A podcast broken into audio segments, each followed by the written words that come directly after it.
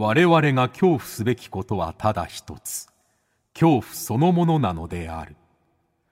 この番組は事故物件住みます芸人松原谷氏が恐怖の本質を探求すべく各界の道を極めた人々と恐怖について語らいます。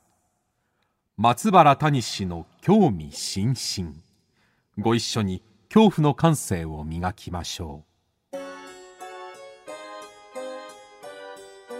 こんばんは、松原タニシです。今夜の対談相手は先週に引き続きまして、 Creepy Nuts の R 指定さんでございます。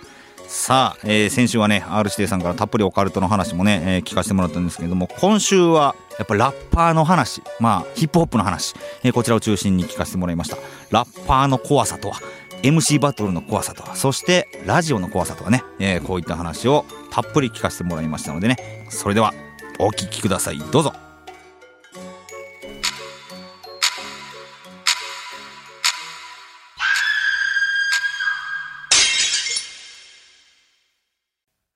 さあ、先週に引き続きまして、えー今夜も Creepy Nuts の R 指定さんと恐怖について語らいます。よろしくお願いします。お願いします。はい、えー先週はね、あのーいろんな怪談の話から、えー心霊スポットの話から、まあまあね、どうやって怖いもの、怪談を好きになっていったのかっていう話とかもいろいろ聞かせてもらったんですけれども、今週はまあちょっと化け物やお化けだけでなく、まあやっぱはい怖いといえば、やっぱりなんていうのかな、生きていること自体が怖かったりするわけじゃないですか。はいはいはい。はいはいはい。まあそんな中でもこのヒップホップの世界に、えー入り込んだ、えーもうすごい高校生の頃からねラップバトルにも参加されてる R 指定さんだと思うんですけれどもはい。まずこのヒップホップに入るきっかけっていうのはどんなことなんですか、ああ、でも、えーそうですね。ヒップホップ入るきっかけは、うん、まあ、えーラジオです。有線のラジオで、うん。ほんまに家族でなんか、えーご飯食べてる時に、はい。えー店内で流れた楽曲で、で、それがソールドアウトのミリオンモンスターズアタックって曲で、はいはい。あそうだと、それで、はい。うわ、何これと思って、うん、そのまますぐ地元、タワレコとかなかったんで、地元のツタヤまで行って、はいはい。あの、日本語ラップ、J ヒップホップっていうコーナーに行って、うん。もう、とにかく、聞いたことある名前の人、あ、ジブラって聞いたことあるな、うんライムスター聞いたことあるな、みたいな感じで手に取っていったのがきっかけですね。これハマってから自分でやろうと思ったのはまたなんでなんですか？えーでも自分でやろうと思ったのは、やっぱライムスターが一番大きい。えーなんかそれまではやっぱ結局、不良の人やったりが目立つというか、やっぱ結構ハードな人生を送ってきた人のはいはいやったり、うんそのやんちゃしてきた人のうんなんか武勇伝やったりがやっぱ歌詞として面白かったり、うん。そのパンチがあったりしたんで、あ俺と関係ない人生の人たちやなみたいな。っていうことは俺が別にやるべきじゃないやと思ってたんですけど、なんかライムスターはよく歌詞を聞くとあ全然ライムスターも普通の人たちやなみたいな普通にヒップホップが好きなだけでラップが好きなだけでラップってやっていいんやって思わされてなんかそれで自分でもやるようになりました。なるほどな。えー、それが高校生になってからになるんですかね、実際に。えっとね、うん、実際にね、歌詞を書き出すのはもう中学2年生。そうか、歌詞をまず書き出すんだ。まずは最初書き、書いて、なんか別に誰に見せるでもなくうん。書いて、で、なんか、もうほんまに学校に2、3、2人3人おるかおらんかぐらいのラップ好きな友達とカラオケ行った時とかにちょっと披露するとくらい。ははで、うんあの、地元以外のところでラッパーたちと交流を持つようになるのは高校生になってからですね。クラブにライブしに行ったりとか高校生になってからがはいはいはい。はははははまずこの、なんていうのかな、実際に自分が表現をするっていう時の初めって怖くなかったですか？ああ、でも、そうですね、怖かったですね。うなんか、やっぱそもそも人前でなんかめっちゃやるタイプの人間でもなかったし、ん。だからやっぱり、うん、すごく怖いのはありましたね。でもやっぱ友達の前でやってみたときに、うん。友達に、うまいなラップって言われたのがすごいでかくて、うんあ、俺、うまいものあるんや。結構ほんま、全般苦手やったんで、そのうん文部、両方とも苦手やったんで、はいはいはい。あ得意なというか、人にうまいと褒められるものができたはあみたいな喜びがあったんで、はいはい。なんか、この人前でやる恐怖っていうのは、うん。その喜びの方が勝ってたっすね。だから、怖かったり緊張したりはもちろん今もめっちゃするんですけど、うんうん。やっぱ、それでも人前に立ってやろうってできたのは多分、嬉しかったからですね、自分が。はあ。なるほどな。そのまあ本当勝手なイメージでもあるんですけど、まあ、ヒップホップの世界ってなんかやっぱ怖そうな人多いイメージがあるじゃないですか、はいはいはいはい。その中に自分が飛び込んでいくことの怖さというかあのおじけづく気持ちとかなかったんですか、最初、うん地元のそのラップ好きな2、3人と一緒に、うんなんか、ラップしたいなっつってうん選んだのが、地元の堺市じゃないんですよあ。なぜなら、はい堺市はやっぱりうん、南大阪でめっちゃヤンキー文化なんですよね。言うても。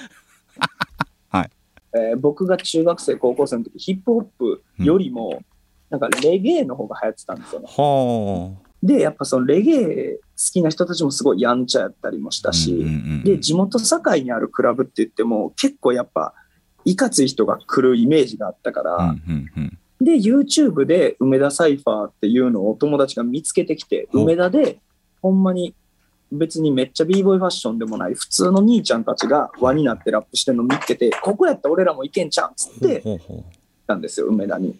で、そしたら結構みんな、ただラップが好きな、うん。まあ、昨日兄ちゃんたちやって、ううんうんうん。で、その人たちと出会ったおかげで、えークラブとかに一緒にライブ見に行ったりとか、はあはあ。バトルしに行ったりするんですけど、でも、人生初ライブの前日にはい。神戸に行ったんですよ。で、神戸にあるイベントを見に行こうということで、うん。見に行って、なら、クラブの外でうん。すごい絡まれてる人がいて、はいはい。でそのか絡んでる人は見たことあるラッパーの人で、あ、あの人や、みたいな。で、そのラッパーが酔っ払ってこうずーっとイチャモンつけてるんですけど、はいはい。そのイチャモンつけてる人に向かってうん、この、急にビートボックスをしだしたんですよね、この。お。はいはい。この、で、この 4, 4小節目、っていうのをずっと続けて、うんドゥンドゥドゥンカの4小節目で、はいその目の前におる人に長パン食らわして、歯が飛んできたんですよ、俺の足元に。こクラブ、こんなとこに俺ら、明日からライブとかして飛び込んでいくのと思って、それやっぱちょっとおじけづいたりはしましたね。何その怖い人らおるんだっていう。喧嘩の中にもラップも入ってるし歯も飛んでくるし、いや、なんかね、その時今ほどやっぱり、うん。なんていうか、整備されてなかったし、はいやっぱり好きな人だけが集まってたりしたんで、やっぱり、ね、なんかさっきまで仲いい感じでラップしてて、サイファーっぽい感じでラップしてて、あれどんどん熱くなって、あ熱くなっていったら胸ぐらつかみやってるみたいなところとかだあし、もうサイファーから喧嘩になることもあるんですね、なはいったりもしてましたね。結構そういう現場もあいやだから紙一重じゃないけどなんか地続きのところがあるんですね。やっぱこのラップと喧嘩もそうです、僕一回あの金龍ラーメンってわかりますか？あ、わかりますわかり大ます。阪の難波にあるラーメン屋で働いてた時になんか夜中、すごいがたいのいかつい兄ちゃんがあの、はい。まあラーメンの中に多分髪の毛かなんかが入ってたと思うんですけどはい。それをその髪の毛入ってるって言ってカウンターに持ってきたんですよねはい。でただその時ちょうどその豚骨の仕入れがの業者のおっちゃんが来た時だったんで豚骨を冷蔵庫に入れてるタイミングだったんでなんかクレーム言ってるのが聞こえなかったんですよ。はいはいはい。で「ああありがとうございます」って 返したら「ありがとうございます」ってなんだみたいなんで「なんや」みたいな怒られてで店長呼べって言って店長呼んだんですけど、はいでやっぱ金龍ラーメンの店長がすごくて「まああの申し訳ございません本当に作り直しますので」っていうこと以上のこと言わないんですよね。ああ、なるほど。で「あ申し訳ございません」店長が来てこう言うんです店長がまずそのクレーム入れてるいかつい兄ちゃんを素通りして「何かあったの松原君」みたいな感じで「いやいやあのここのお客様が」って言ってならあの「おいお前今俺を素通りしただろ」って言って店長が怒られディスられるんですよね。怒られるんですけど。あーはいはいはい。そしたら「ああ申し訳ございません。失礼しました」お前話なんねえから上の人間呼べ」って言ったら「あの私が一応上の人間です」「いやだからお前話なんねえから上の人間呼べ」っていうのをずっと言って だんだんもう店長はもうずっと「いや私が受け付けますんで」を崩さないのでそのいかつい兄ちゃんが拉致が開かなくなったのかラップし始めたんですよね。なんでお前は俺の言うこと聞いてくれねえんだ？おめえじゃ話なんで釣ってんだろう？あ申し訳ございません。いやだからおめえじゃねえんだよ。で最後もうなんか涙が頬をツーッとこう伝って空見上げてもうダメだ。俺はお前とは話になんねえ。じゃあ出ていくよみたいなのって出ていったのがあって。なんかこの怒りとこのラップが同居してるのがすごい。あ多分ラッパーの方やったんでしょうねその方。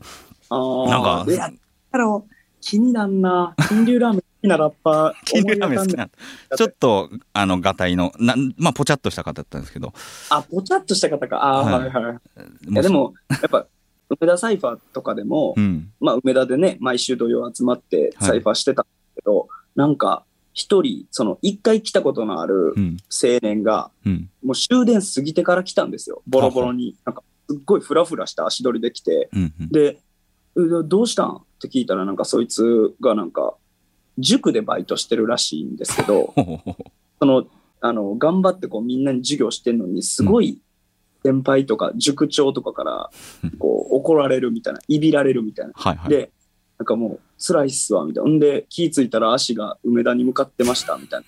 で、でうんなんか、ええやんって言うて、もうその思いの丈ちょっとかましてみろよ、みたいな感じで、ほそしたらそいつがもうなんかもう、リズムも、韻踏んだりとかも何もしない。ただただ、もう思いの丈を吐き出すラップみたいなのをしだしたんですなんで俺はこんな頑張ってるのに、めっちゃ下手なんですよ。なんか、はい俺は二人も志望校を行かしたのに、みたいな塾長何にも分かってねえみたいなことを言って、ブワーって全部吐き出したんですよ。ん。で、もう朝方までみんなでラップして、そいつ最後めっちゃ綺麗な笑顔でなんか、ありがとうございました、来てよかったです、みたいな感じで帰っていって、なんかセラピーの役割も、セラピーの役割と思いを吐き出して、辛い思いを吐き出したらもう、そうかなるほどなそうか吐き出せるんだそうなんですよ。感情を吐き出せるっていうのはやっぱいいですね。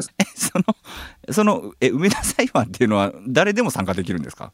そうなんですよ。誰でも入ってきて。だから、ラップとか全然知らん酔っ払った、うんその外国人の方とかがなんか、うわーって言って入ってきたりもするし、うんまあ、それこそ歩道橋の上でやってるんで、そのはい。同じ歩道橋の上で生活してるような人とかも、バーって入ってきて、なんかリズム乗りながら、別にラップじゃないですけど、リズム乗りながらすごい渋い声で、お兄ちゃん、一本タバコ20円でくれへんか？とか言ってくる人とか。でもリズム乗ってんだそれが。リズム乗って、あ、いいっすよって。全然。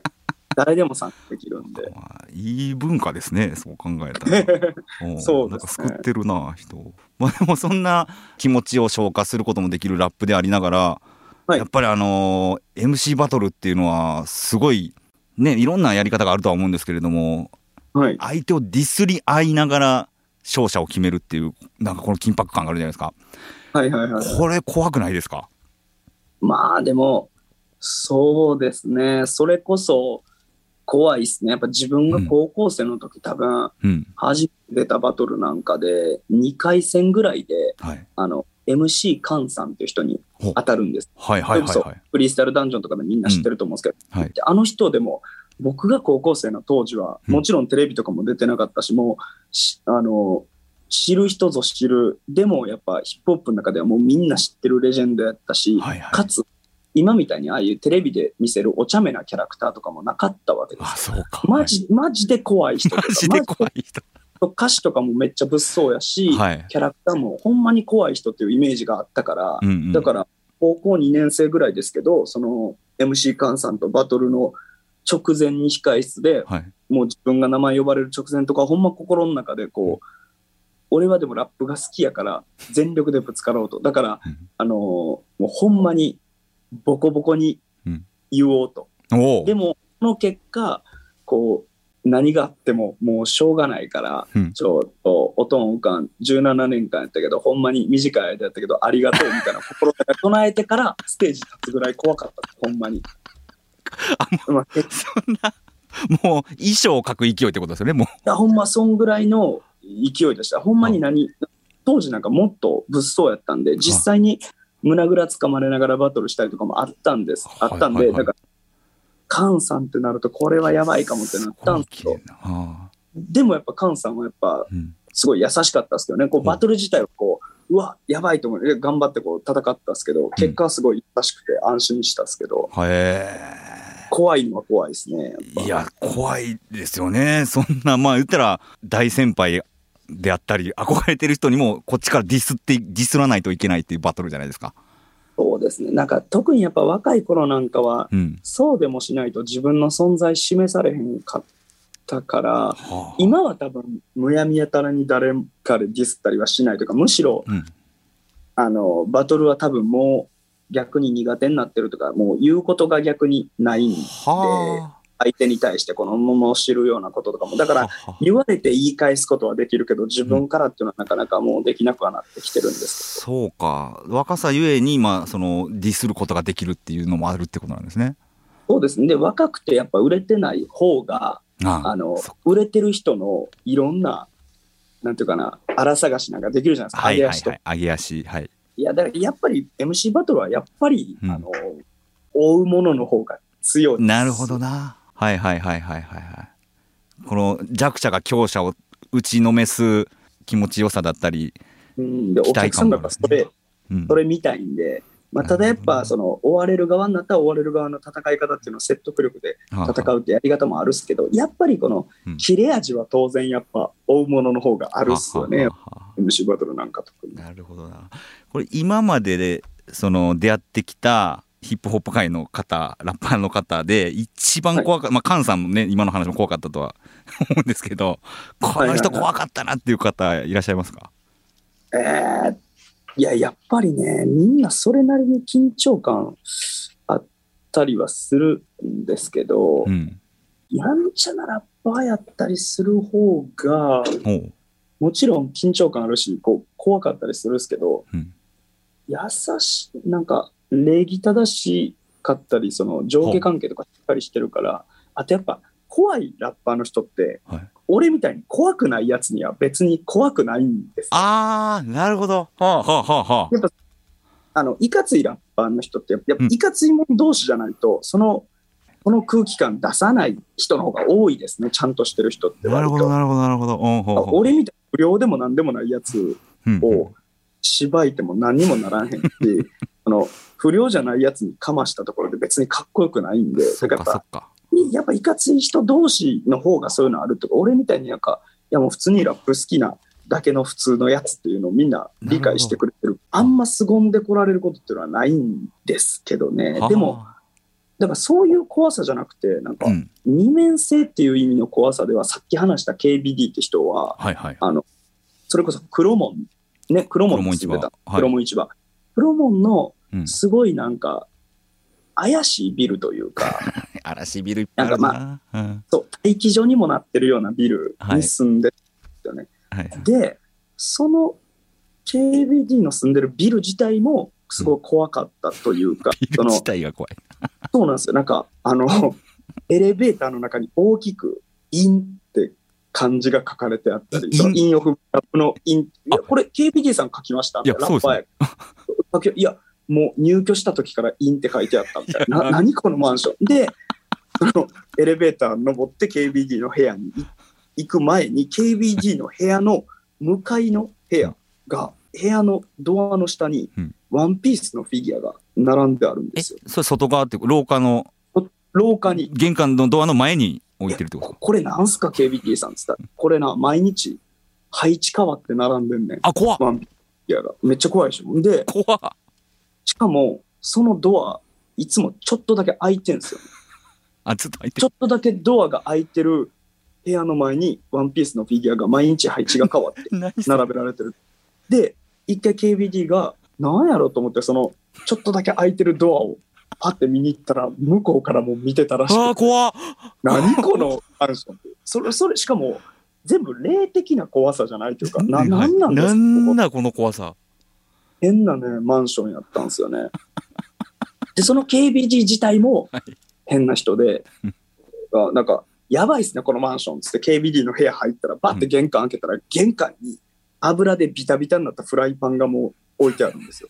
いや、まあ、狭い部屋やとはいえ、いや、キッチンに置けるでしょっつって、キッチン見たらキッチンにも物が散乱してて、で置く置く場所ないから玄関に置いといたみたいな感じいやいやいやいや。フライパンが置いてあって。うん、汚いというか、なんというか、んで、部屋入ってうん、で、みんなでこう、狭い部屋でみんなでこう、一緒になりながら、この、DVD 見たりするわけですよ。んで、こう呪いのビデオとかを見てたんですよ。みんなで呪いのあ、そうか。ケイジーさんは怖いの好きですからね。はい。で、その呪いのビデオの内容が、ちょうどなんかこの、よくあるじゃないですか。家でホームパーティーしてて、カメラがボトンって落ちて、はいはい、で、カメラある。ある。ボトンって落ちたところのカメラバッて拾ったら、ベッドの下に顔があるのが映ってありますね。でそういうのを見て、みんなで、うん。うわ、怖ーとか盛り上がってて、じゃあ、はい。そろそろ寝ようかって、こう、電気消して、うん。で、さっきまでその呪いのビデオ見てたパソコンが置いてあるテーブルがあるんですけど、そのテーブルのし横で、こう、こう横になったら、だからさっきの呪いのビデオと同じ感じで、ふって下に行ったテーブルの下に、食った後のフライドチキンの骨がそのまま置いてある。ああ、怖っなんかさっきと同じアングルで、なんか、呪いのビデオでは顔やったけど、こっちで骨や。いや、骨の方が怖いよ。骨怖っなんでこんなとこ置いてあるんですか？あ、いや、なんか、ゴミ箱いっぱいやったからな、とか言って。え、それは意図しておいたわけじゃないんですよね？じゃないんですよ。なんかもう、自然と。自然と。でも、その、フローリングに骨直置きってあんまなくないいですすか。ケンタッキーの方にないです、直置き。気持ち、なんかそういう、やっぱ変なとこある人はおるすよ。そういう怖さでした。や、なこれは怖いな。なんか、一等せぬ怖さですよね、この、何やろと俺もだらしない方なんで、まあ、はい。きた散らかってるのはわかるんですけど、その範疇を超えてる、なんか、なんかだらしさってやっぱ恐怖なんやな、みたいな思いましたね。想像の域超えられるとやっぱ怖いですよね。でも怖いですね。うん、そそんなわけないやろっていうのが、そのタイミングで来るっていう。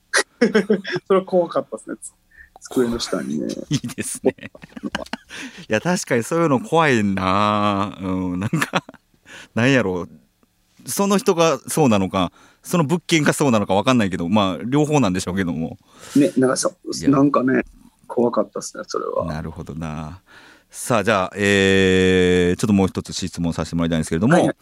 もう、6年間ですか、もうラジオ、オールナイトニッポンもされているってことで、はい。ラジオやっていて怖いことってないですか？なんかラジオの怖さみたいな。あー、まあでも、それこそ、あの、なんていうかな、あんま言わん方がいいようなワードとかがうんうん。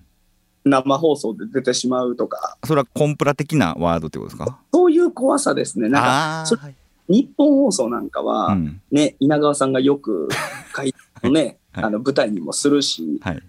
そういうことがあったりって聞くんですけど、まだね、うん。僕は体験してないんですよ、日本放送自体では。それよりかは、放送中にはい。相方がその変なこと言ってしまって、あの後でお詫びが入るみたいな、俺が言ったらあかん情報を解禁しちゃって、後で怒られる、そういう怖さ、生ならではそういう怖さしかまだ、編集できない怖さですね。編集できないから、あ、いらんこと言ってもらうとか、あ、間違えたとか、そういやそうっすね。ああなるほどな。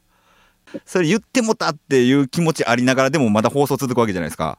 そうなんですよ。だからまだ言わない、まだその、ポーカーフェイスで続けない。とか効果を、エッセ続けて。明らかにやってもうてる時とかあるんで、そうか。確かにその怖さはあるな生放送で。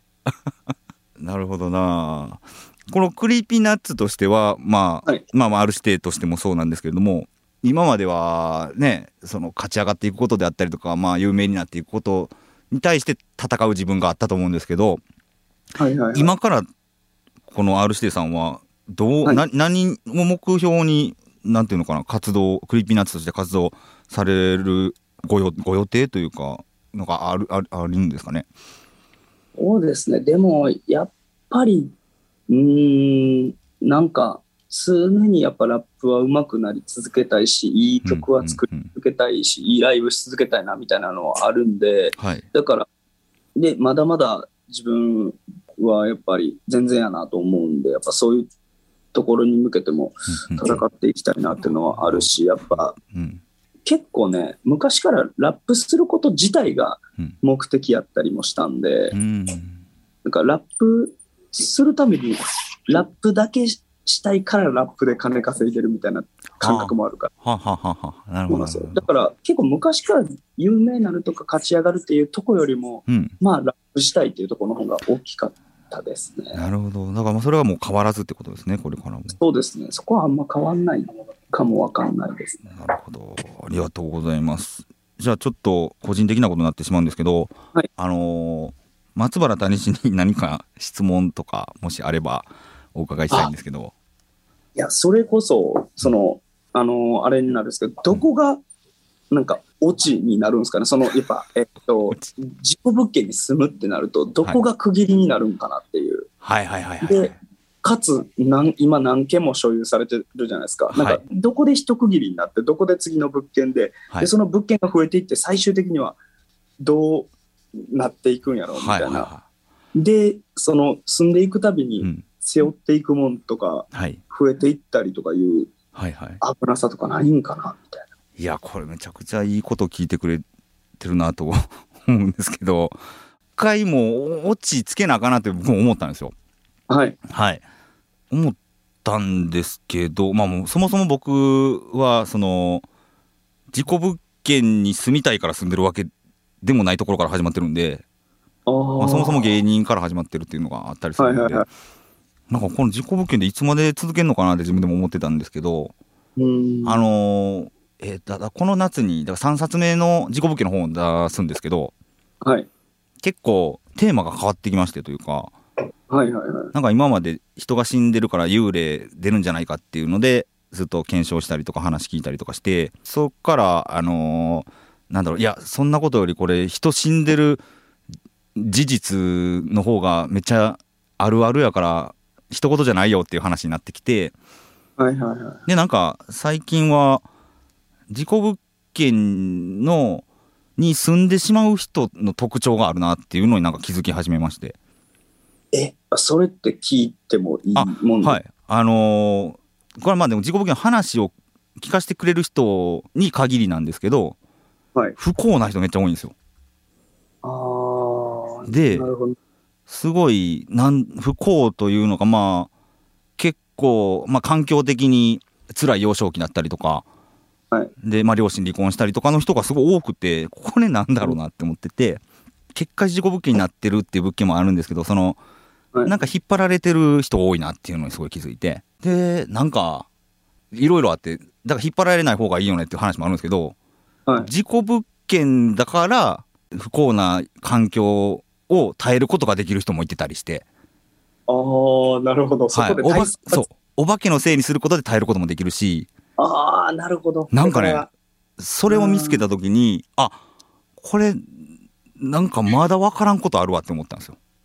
うーん。うん、確かに、でも一概に確かにすまん方がいいじゃなくて、そのはいお化けのせいにして耐えれてる人もおるってことっす。そうです。ね。その発なんか言い見方むずむずいんですけどで実際に見えいるのかもしれないし勘違いかもしれないけどでもだから事故物件の変な現象を受け入れることができてる人たちというか。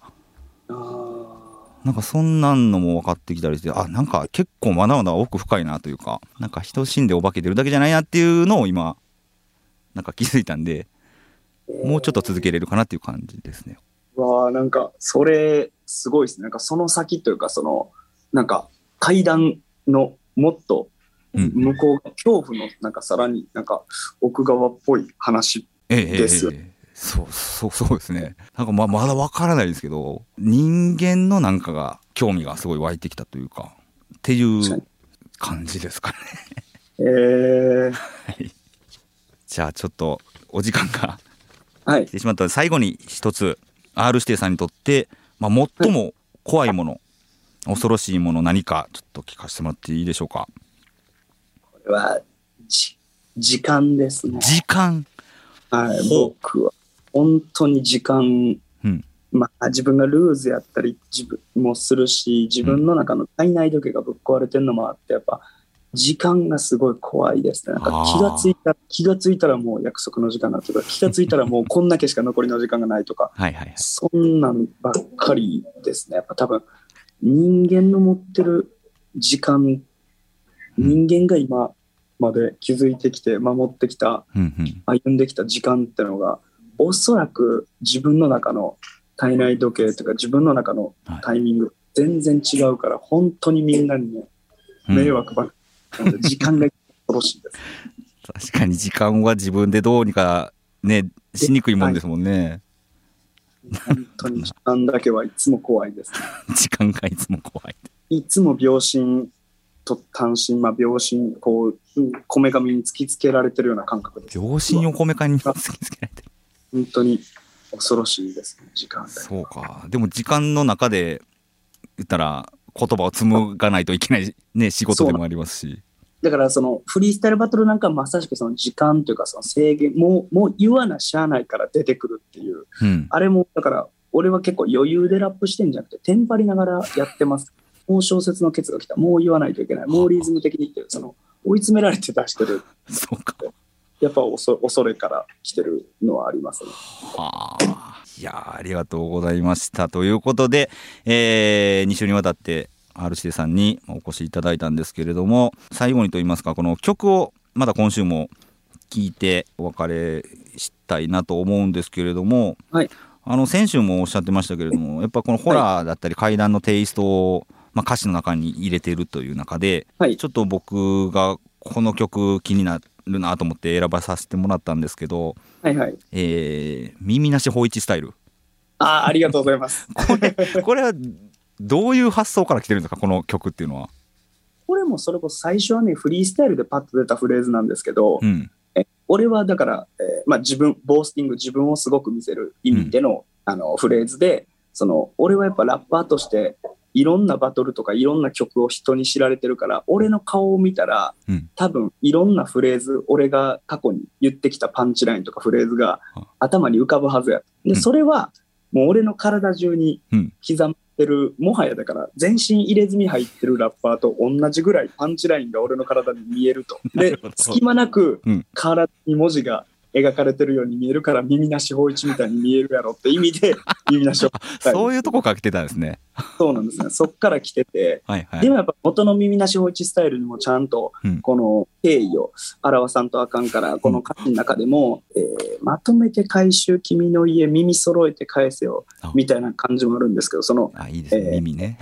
はいそうそう耳揃えて返せっていうの。で、あの、メディアとかに切り取られても、うん。俺は痛くも痒くもないって、その借金の切り取りと耳耳のの切り取り。ことと、とまあ、やったりとか、で、あの、俺はその最終、ラップすることをスピット、唾を吐くようにうん。ラップすることをスピットって言うんですけど、うん。その I spit on your grave、なんかその舐めてきたやつには、お前の墓に唾を吐くぞ。で、この I spit on your grave っていうのも、えっと、I spit on your grave っていうホラー映画があって、リベンジもその。のこ、そこにもで、ピット音楽。でも、耳なし法一も、平家のその墓の前でこの琵琶弾いて歌ってたから、そね。そのその姿ともか平家の怨念ですらも尻にさせるぐらいのっていう、そういうのもかけてたりとか、2バース目には貞子も出てきます。貞子も出てくる メディアで、メディアで感染、伝染、はいはい。サダちゃんの、サダちゃんの curse っていう、サダちゃんの呪いっていう、ね、出てきたり、ツーバース目には出てきたりもする。結構いろんなホラー要素が散りばめた楽曲にはなる。盛りだくさんですね。さあ、ということで、2週にわたり、 Creepy Nuts R 指定さんにお越しいただきました。えーどうもありがとうございました。ありがとうございました。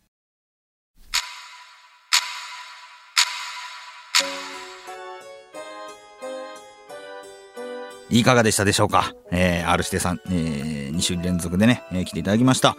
KBD さん怖かったですね。はい。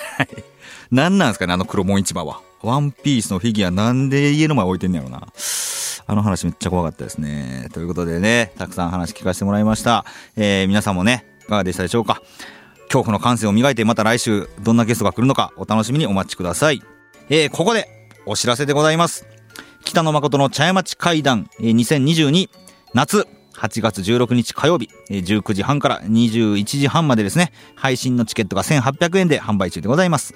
出演は北野誠、松原谷氏、中山一郎、桜井館長、板子28号、吉田祐希、えー詳しくは茶屋町会談ツイッター、えーホームページをご覧ください。ということで、松原谷氏の興味津々、今宵はここまでです。えー皆様、どうかお元気で、さようなら。ベッドの下に、フライドチキンの骨。